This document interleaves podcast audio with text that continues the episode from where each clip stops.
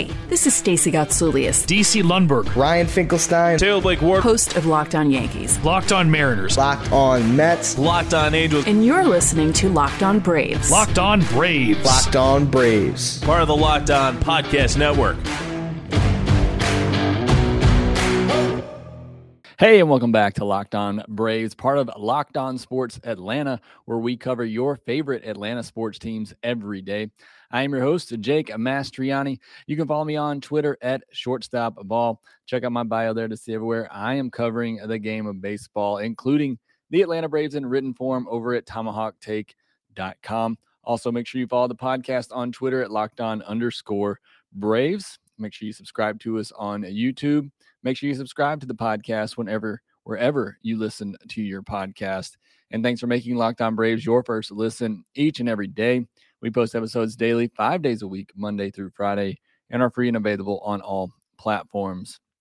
This is our NL East crossover edition episode hosted by Ryan, who is the host of Locked On Mets. We got all the hosts on there, so make sure you give them a follow as well you will get to know everything that you could possibly need to know about the NL East heading into the 2022 season. So, very excited to share this crossover episode with you. Should be a, a lot of fun. So, without further ado, here it is. We got the big NL East crossover today. All of the hosts are here, but at the moment, as we begin recording, one host is absent, and that is Josh Neighbors, host of Locked On Nationals which makes sense because these are the four teams that are going to contend this year, right? We got That's me, right. Ryan Finkelstein, host of Locked On Mets, uh, Jake Mastrioni, Mastriani, Mastriani. Yeah, there you go. I got it. All right, Locked On Braves. We got uh, Connor Thomas, Locked On Phillies, and Peter Pratt, Locked On Marlins, all here today to talk about what I think is the most exciting division in the National League. And these were some of the most aggressive teams in the offseason. And let's start there. Do any of you think your team had a better offseason than New York Mets? I don't know how you can no. say like no. no. Yeah. No. We're right. close. We're, we're pushing you a little bit, but uh can't beat Scherzer. I mean, That's the Braves right. offseason was great for what it needed to be, but in terms of improving a team from year to year, yeah, I mean, I definitely think the Mets made the most improvements. Yeah, well, you know, the Mets were, were aggressive. Steve Cohen was dropping money all over the place. They've added Starling Marte, Mark Canha, Eduardo Escobar was the first wave of free agency. Then they added Max Scherzer, the big ticket item. And then on the other side the lockout, they added Chris Bassitt, giving them a one, two, three punch of Jacob DeGrom, Max Scherzer, and Chris Bassitt. Uh, how do you feel? Uh, Connor, I'll go to you. You got that new lineup with Schwarber and Castellanos. You feel good about a three game series though when it's uh, Scherzer, Degrom, and Bassitt on the bump.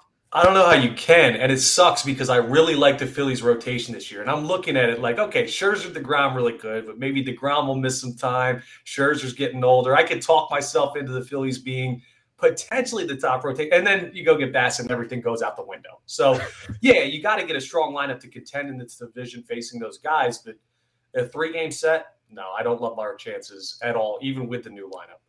Yeah, and I look at uh, you know that is the strength of this Mets team. Uh, they're trying to keep up with the Braves, and the and the Phillies are also factoring. The Marlins might have. Oh, hold up, Josh is here. He sent in the chat. We are finally joined by host of Locked On Nationals. I've been here, Neighbors. dog. I've been here. Well, we were we were in it. You know, I'm sorry. Sometimes you forget about the Nationals in the NL East. I think you got to look down a couple places in the standings to see them.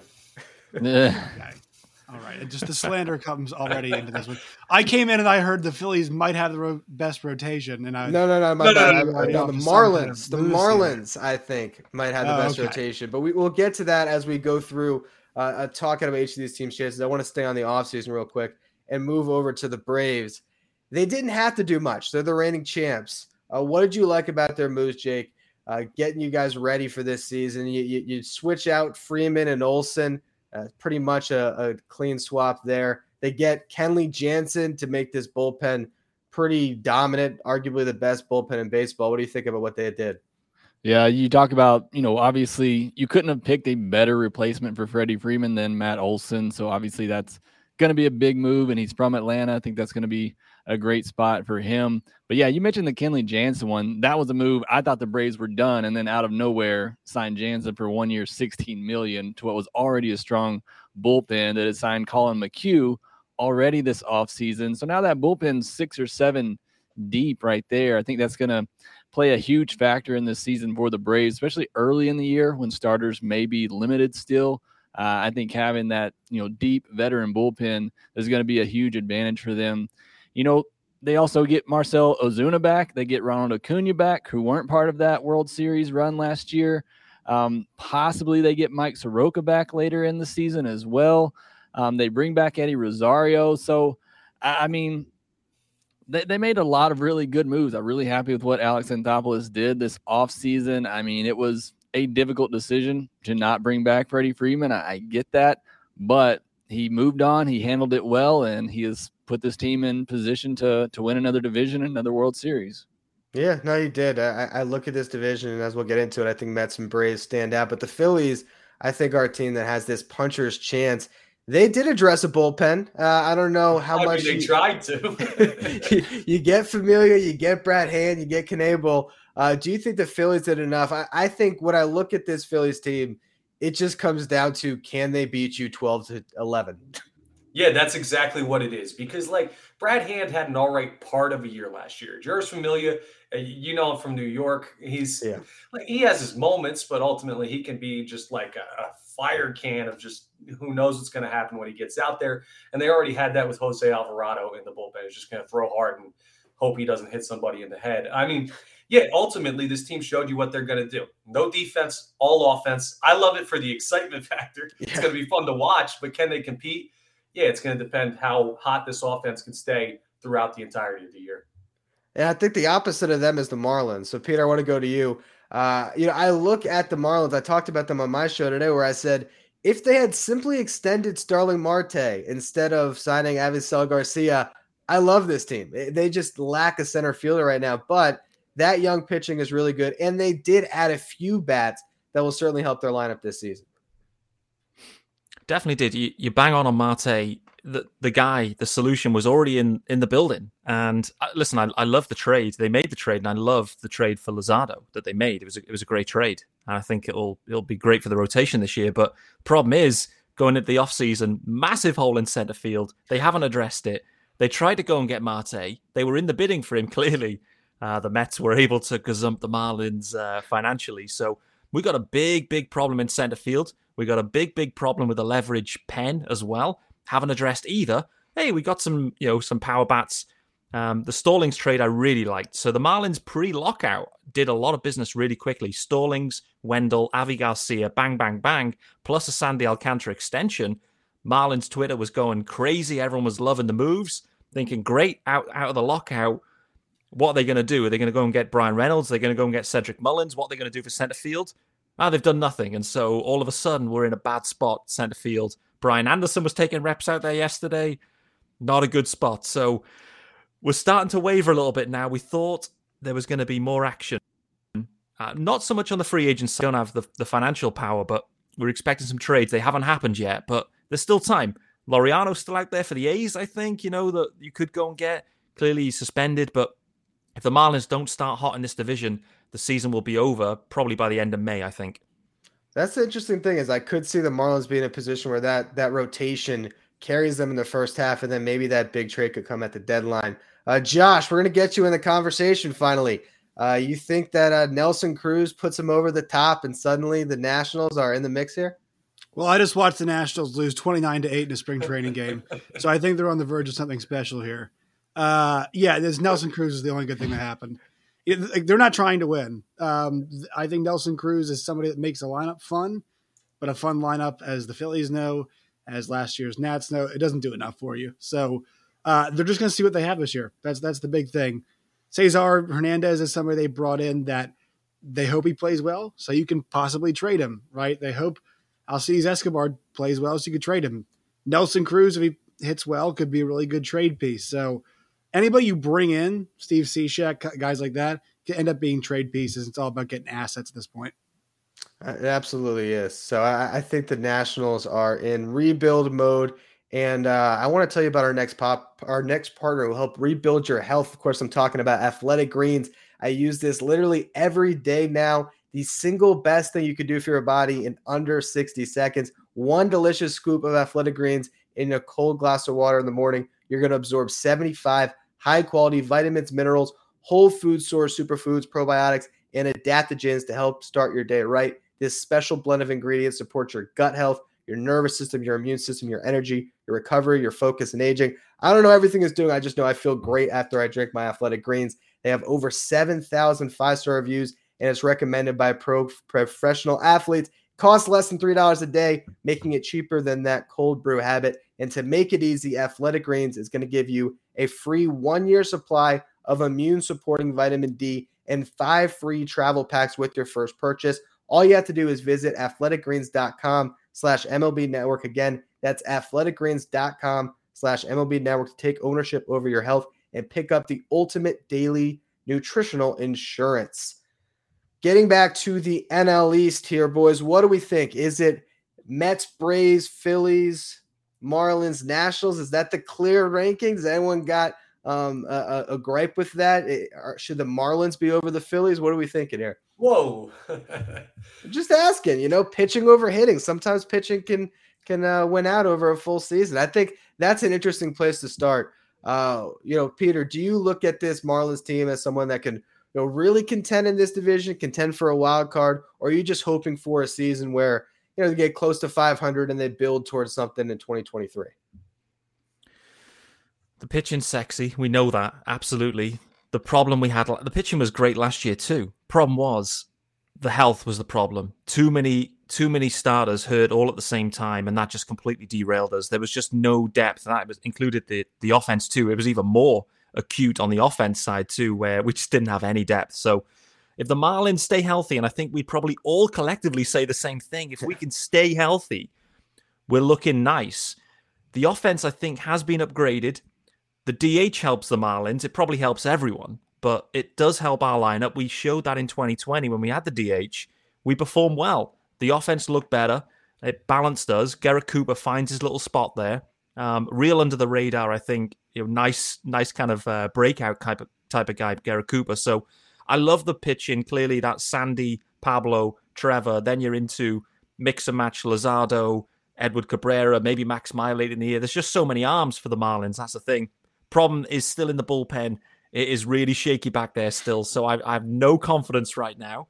But going into 2020, I had no confidence either. You had a Brad Boxberger, Brandon Kintzler, um, anyone basically. They had so many guys with COVID, and they found a way to get it done. And that's the thing; you can kind of piece a bullpen together without throwing tons of money at it. I think that's what the Marlins are going to do. But I, I think we're battling with the Phillies probably for third spot. Is is my gut feel? I think there's two clear favorites for this division.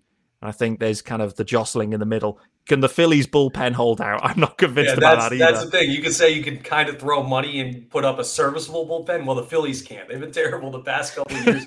and I don't know what it is. Like Joe Girardi's tried everybody. He's calling guys up. He's sending guys down. Nobody works. Guys that work other places don't work here. So that's going to be part of it. Also, the rotation. Like there's high upside with this Phillies rotation for me. Like Ranger Suarez was sub one five for the year last year for ERA. Aaron Nola was a Cy Young candidate in 2018, but he fell apart. So is he going to bounce back?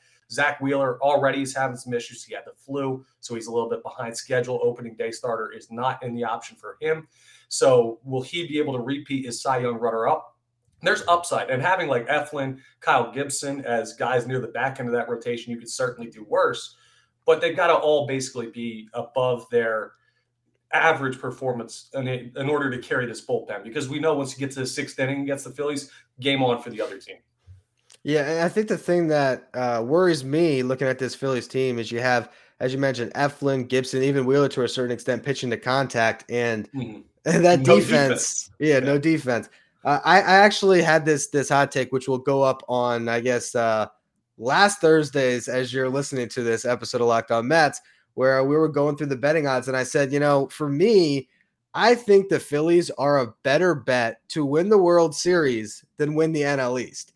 And the reason why I say that is mm-hmm. because I think over a full 162 game season, those warts are going to show up and they're not going to be able to keep up with the Mets and the Braves in this division. But let's just say the Phillies get into a wild card situation there and then l- lock up one of those last spots. They got Schwarber, Castellanos, Harper, Hoskins to a certain extent. All these mm. guys that can hit six home runs in five games and win a series. So mm. uh, that's why I called them the ultimate puncher's chance team in this in this division. Yeah, and you saw with Atlanta last year. Like mm, all due respect to the World Series defending champions, but your regular season wasn't all that special. Like you made it in, but you had injuries you were dealing with and everything down there in Atlanta, and then they just get hot at the right time and run through everybody. I mean, the Phillies have that type of peak potential, but the sustainability of it especially when you have like questionable parts of the rotation, a very, very unstable bullpen. Like they could get hot at the right time, but over 162, it's going to be tough to compete with the Braves and the Mets. I think so as well. And that gets us to uh, that big argument Mets or Braves. Uh, you know, I'd love to say the Mets should be the clear cut favorites, but eh, you know, I've been watching this division my whole life, and it's the Braves division. They win it almost every single year. So, uh, you know, Jake, what, what, do you think here going into the season? How concerned are you with what the Mets did um, and, and them really contending this season?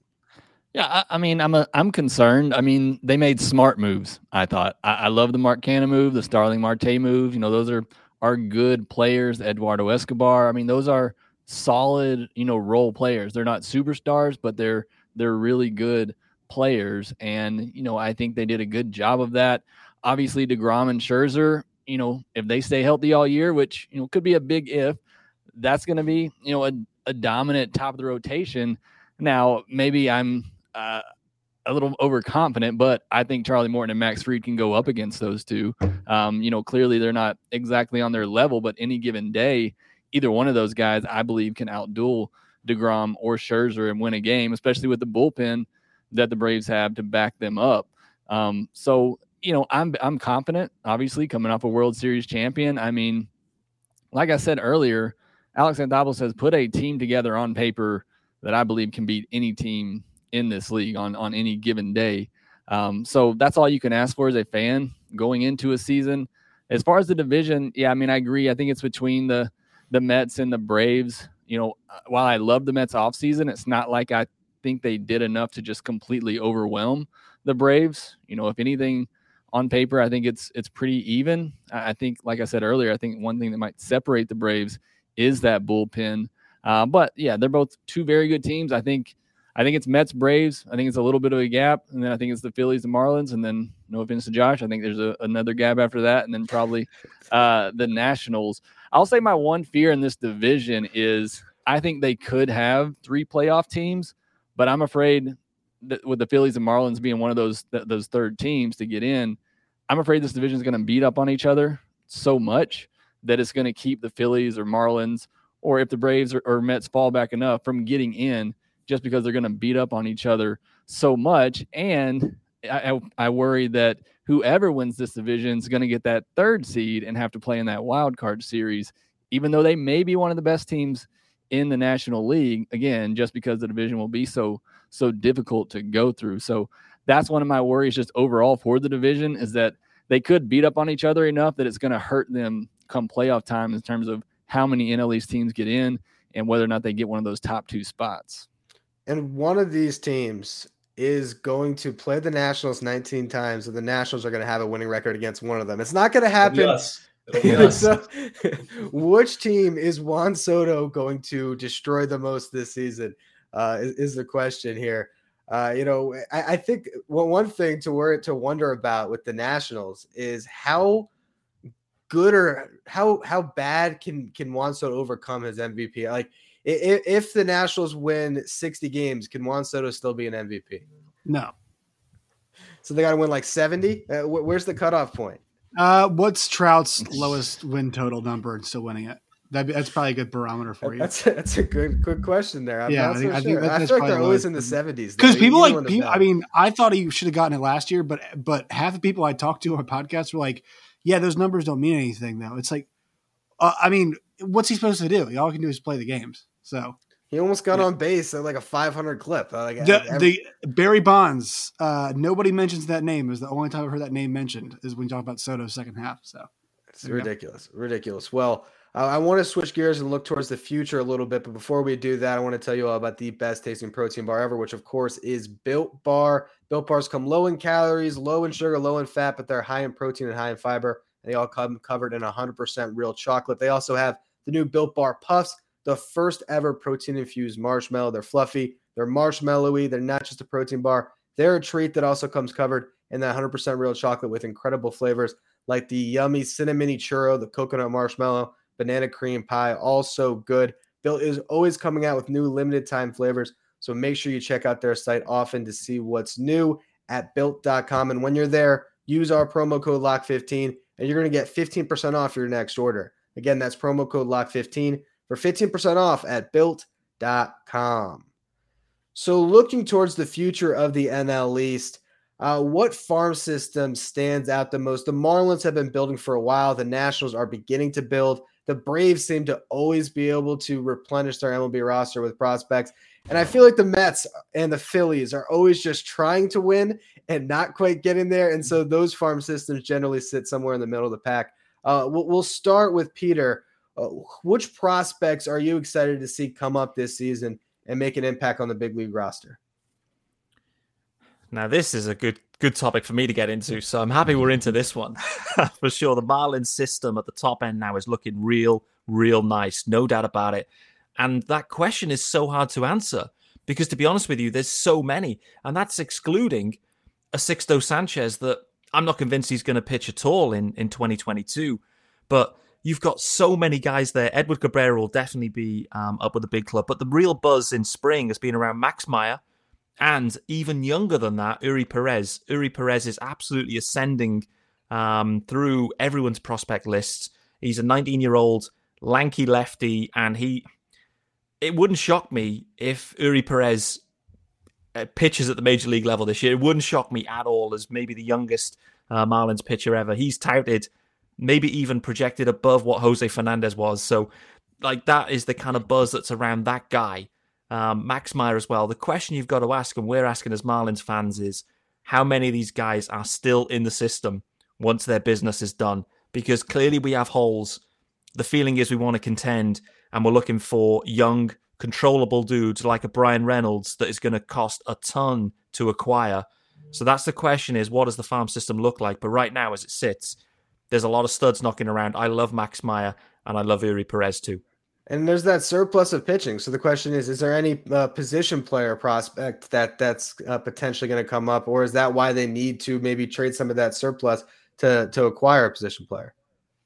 I think so. It's really heavy on pitching. I think in terms of the the best hitting prospect or position player, Kahlil Watson, but he's very young still, but looks a real nice prospect for sure. JJ Bleday, obviously big name, disappointed in 21, but is on the cusp, I guess. So I guess between like a, a Bleday uh, you've got, you know, and Kahlil Watson, that's definitely some way off. So that's the problem. It's so pitching heavy, both at the major league level plus in the farm.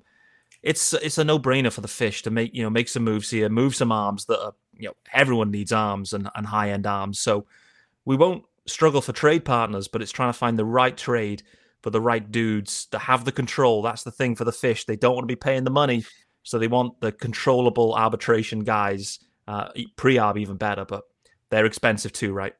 That's for sure. And Josh, I'll go to you next. Um, which prospects do you see uh, maybe making their way up to help the Nationals this season? Is there anyone that jumps out? I know they got some guys in the Max Scherzer Trea Turner trade that are going to have big roles this season that I guess uh, maybe played a little bit last year as well. Yep, it's going to be Josiah Gray and Keibert Ruiz. So you'll see Josiah Gray every fifth day.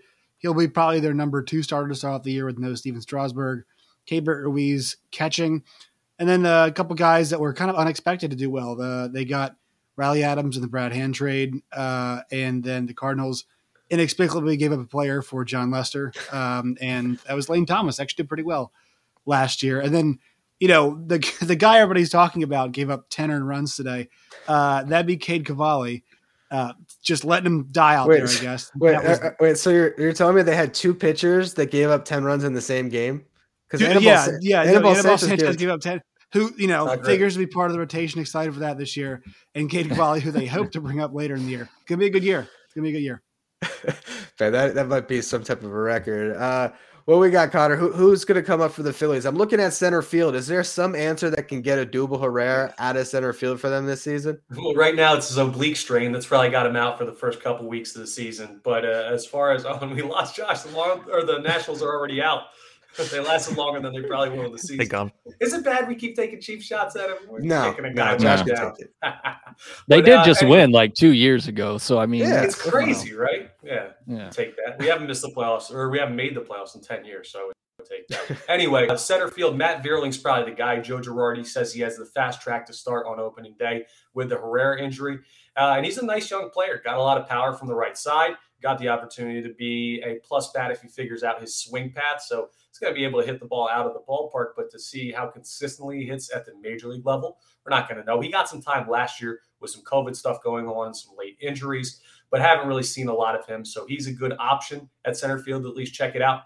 Mickey Moniak is always going to be hanging around a former number one overall pick, but I don't buy all that much into him. He's probably going to be just a have him on the roster to be a backup option until Odubel's back and figure that out. My guy I'm really looking at is Bryson Stott, who lately he's been in the lineup at third base down in Clearwater the past two games. Talks are he might be able to take over that spot by opening day and start over Alec Bohm. I think they'll actually wait a little bit longer to bring him up. But he's, uh, I've already got money on him, the DNL Rookie of the Year at some solid odds there. That's the biggest guy that I'm looking at to come up and make an impact.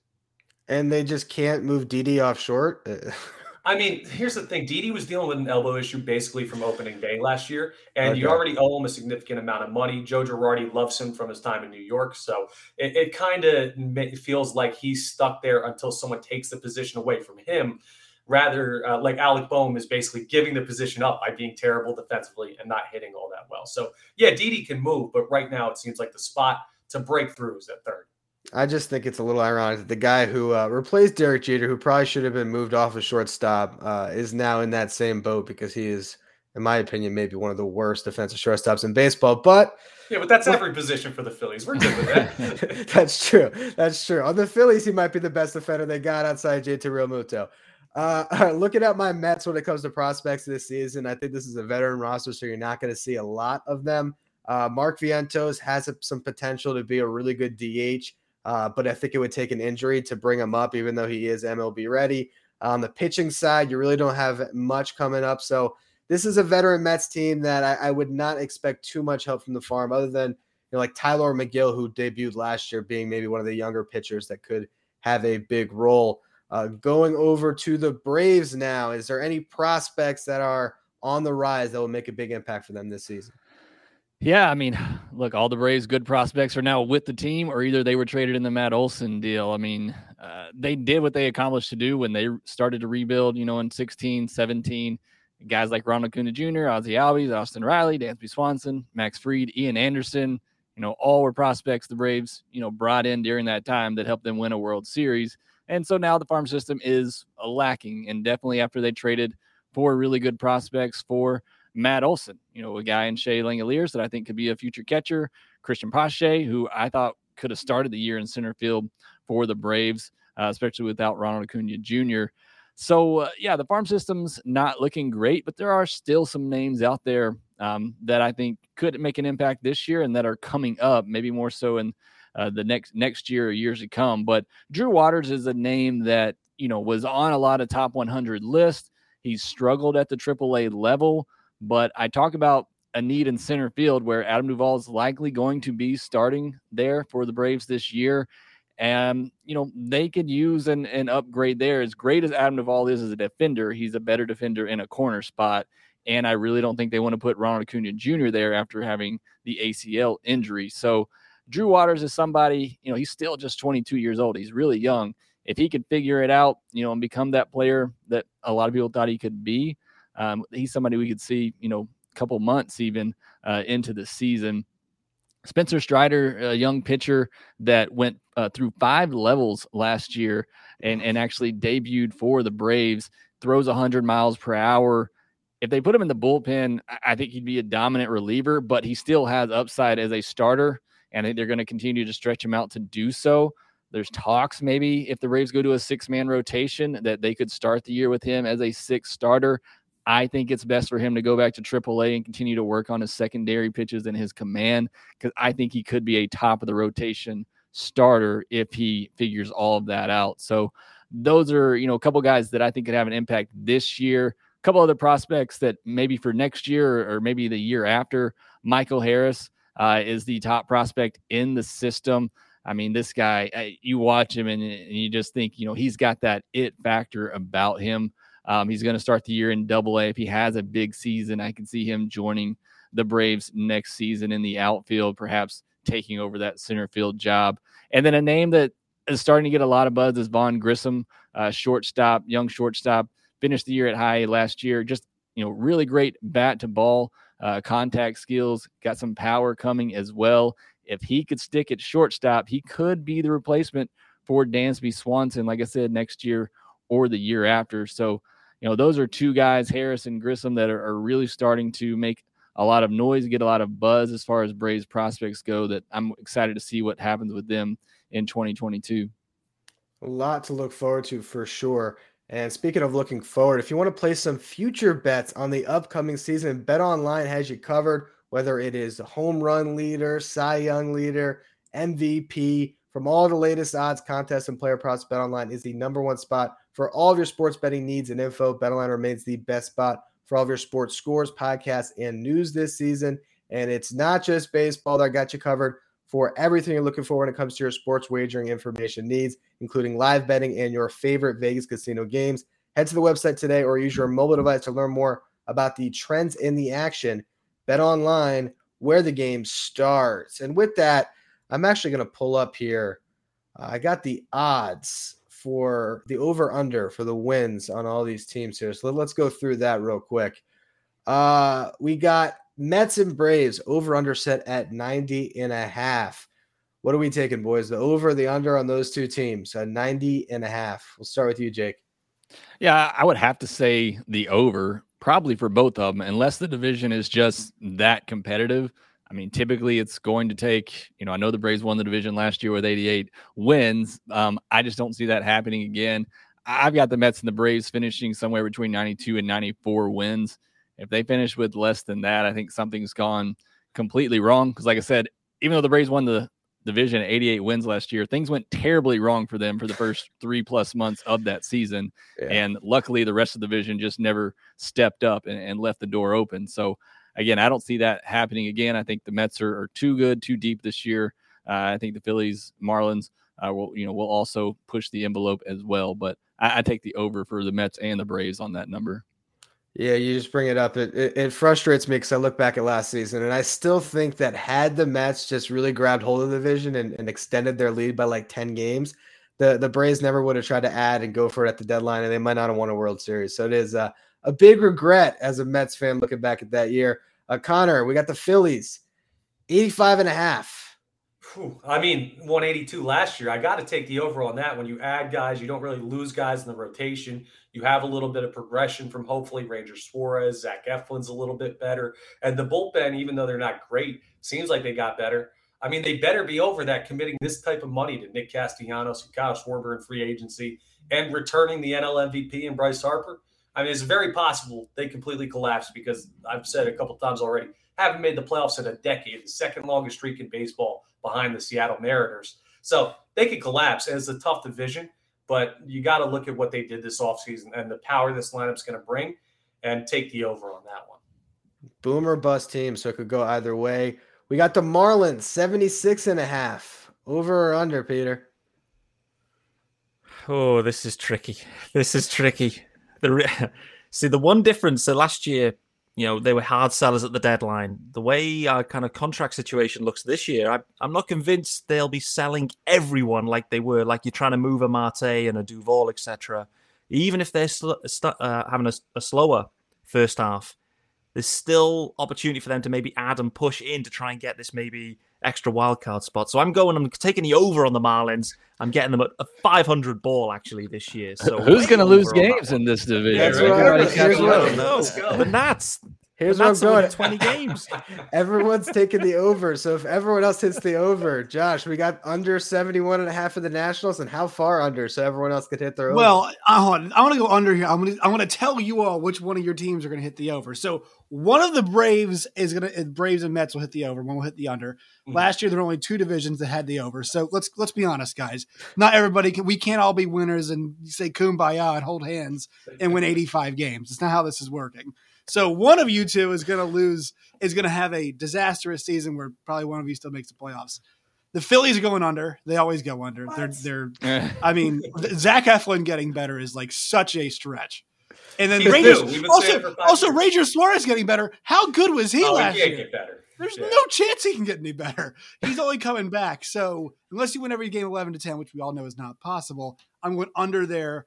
I think I think Peter, what was it, 72? 70, 76 and a half. Okay, that's about right. Maybe slightly over. Nats will go under. Wait, what's Nats? under? 60. 71 and a half. Oh, look at like 60, 69, 70. Actually, That's all right. seven one and a half is not that many games. They could they could they could win like seventy two games and probably hit that. So We were talking earlier. There's going to be that that week and a half at some point where uh where Nelson Cruz and Juan Soto win a bunch of games in a row. So yeah, so I mean, yeah, I, I think it's the right range. I'd say just under, just because they suck. And uh, also, we're supposed to talk a little bit about uh, mid-season. Who's got the best trade chips? Uh, the Nationals uh, have, if they decided to put them on the table, arguably the greatest trade chip of all time. If they want to Yes. go uh, trade Juan Soto, I don't envision that happening. That's not happening, is it? It, negotiations have to go horribly wrong. The the Nats would probably have to offer less money than they offered the first time for Scott Boras to be like, trade him, do it now, trade him. This is not going to work. They, so they still got what, like two years after this year? uh, he become so this season, the next season, he becomes a free agent after the after Wow, next wow. year. I mean, they can still get a haul next off season, but yeah, you, you got pretty much you know two or three more windows left to trade him. You definitely don't want to wait until the deadline. He's like too hits good to trade almost though. He is though. You, you- he's you have to just give him all the money. That's Yeah. give him the the five hundred million dollar contract. They'll Godfather him eventually. That, that's what will happen. They'll Godfather. Defer three hundred million dollars of that five hundred million dollar contract, It's the and Nats too, so it makes sense. uh, wh- where are we talking with the the biggest trade ship the Marlins could possibly put out there this year? Hey, it wouldn't shock me totally if the Marlins and the Braves end up hooking back up again and Soler goes back to the Braves. That would not shock me at all. I think the Braves would like that too. Obviously, that Duvall move last year really worked for those boys. So Soler is absolutely a guy that uh, could be moved and could be a real enticing move. I, I don't think the way the kind of the rotation is, they wouldn't be needed to sell those guys like a Pablo Lopez or you know Sandy's obviously extended. So there's no need to move them on. It's probably going to be some of the outfield bats. Maybe you know Avi, Avisail Garcia's got a good couple of years on that contract now. So Soler for me probably looks like the most obvious guy. Maybe a Brian Anderson, third base perhaps. Probably those two um, are the most likely, I think. Uh, well, we're talking about the Phillies here. Any any big trade chips? They got a lot of big contracts. I don't know about the, the trade chips though.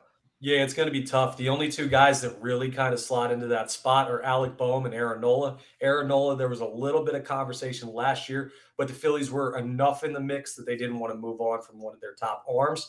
But he's been a disappointment since uh, being in the Cy Young conversation in 2018. And if the Phillies, seeing his contract coming up, uh, want to go ahead and dish him before they actually throw huge money at him, which he's going to want because his numbers are still, and he's still considered one of the top arms, even though the production hasn't quite been there. He could move Alec Bohm if he makes some kind of waves at third base. I mean, he was an NL Rookie of the Year candidate just back in 2020. He could be an option to get moved as a young player that teams might see upside in, even though he hasn't shown it with the Phillies. And the only other guy is potentially Jean Segura, who only has one more year on his contract after this year. That would be like a complete implosion. Like the Phillies are out of it by the trade deadline. They're sellers. Move on from Segura and try and get something for the farm system for a guy that's going to bat in the 280 to 300 range every year and play solid defense. Yeah, Segura's a really good player that could definitely fetch something if the Phillies season doesn't go how uh, they would like it to. With the Braves, they just made a huge trade. Uh, you see anything else coming on that front in the future at the deadline there?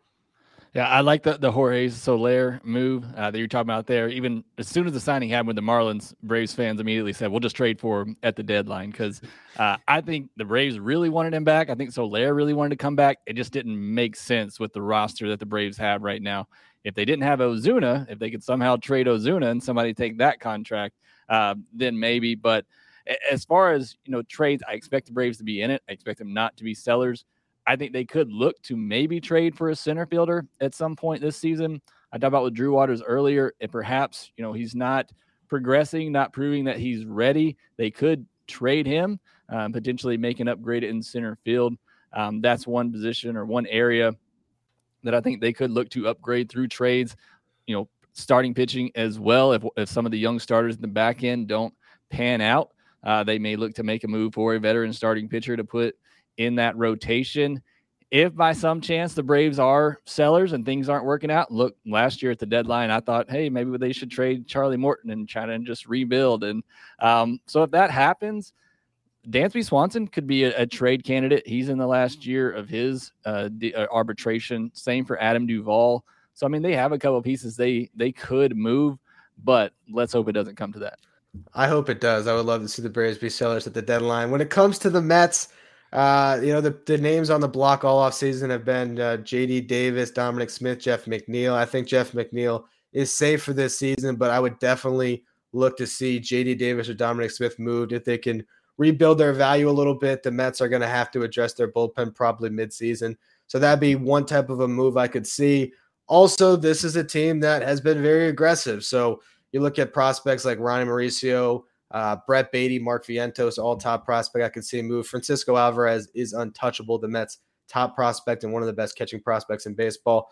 But I would not be shocked if anybody else was on the table. If this Mets team has a chance to win a World Series, nothing's going to stand in Steve Cohen's way of, you know, blowing things up a little bit to, to make that happen. So this will be a really exciting division to watch. We got four teams that are looking forward to their season and one team that has the best hitter in baseball. And uh, you know, may, maybe the, the next Barry Bonds and Juan Soto. So there's a lot to watch with the NL this year. You can cover or you can get coverage for every team in this division. Locked on Mets, locked on Braves, locked on Phillies, locked on Marlins, and locked on Nationals.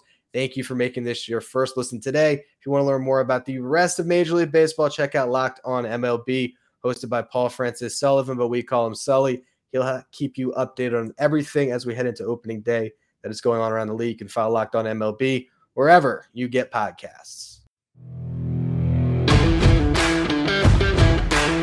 Hey, this is Stacey Gotsoulias, DC Lundberg, Ryan Finkelstein, Taylor Blake Ward, host of Locked On Yankees, Locked On Mariners, Locked On Mets, Locked On Angels, and you're listening to Locked On Braves. Locked On Braves, Locked On Braves, part of the Locked On Podcast Network.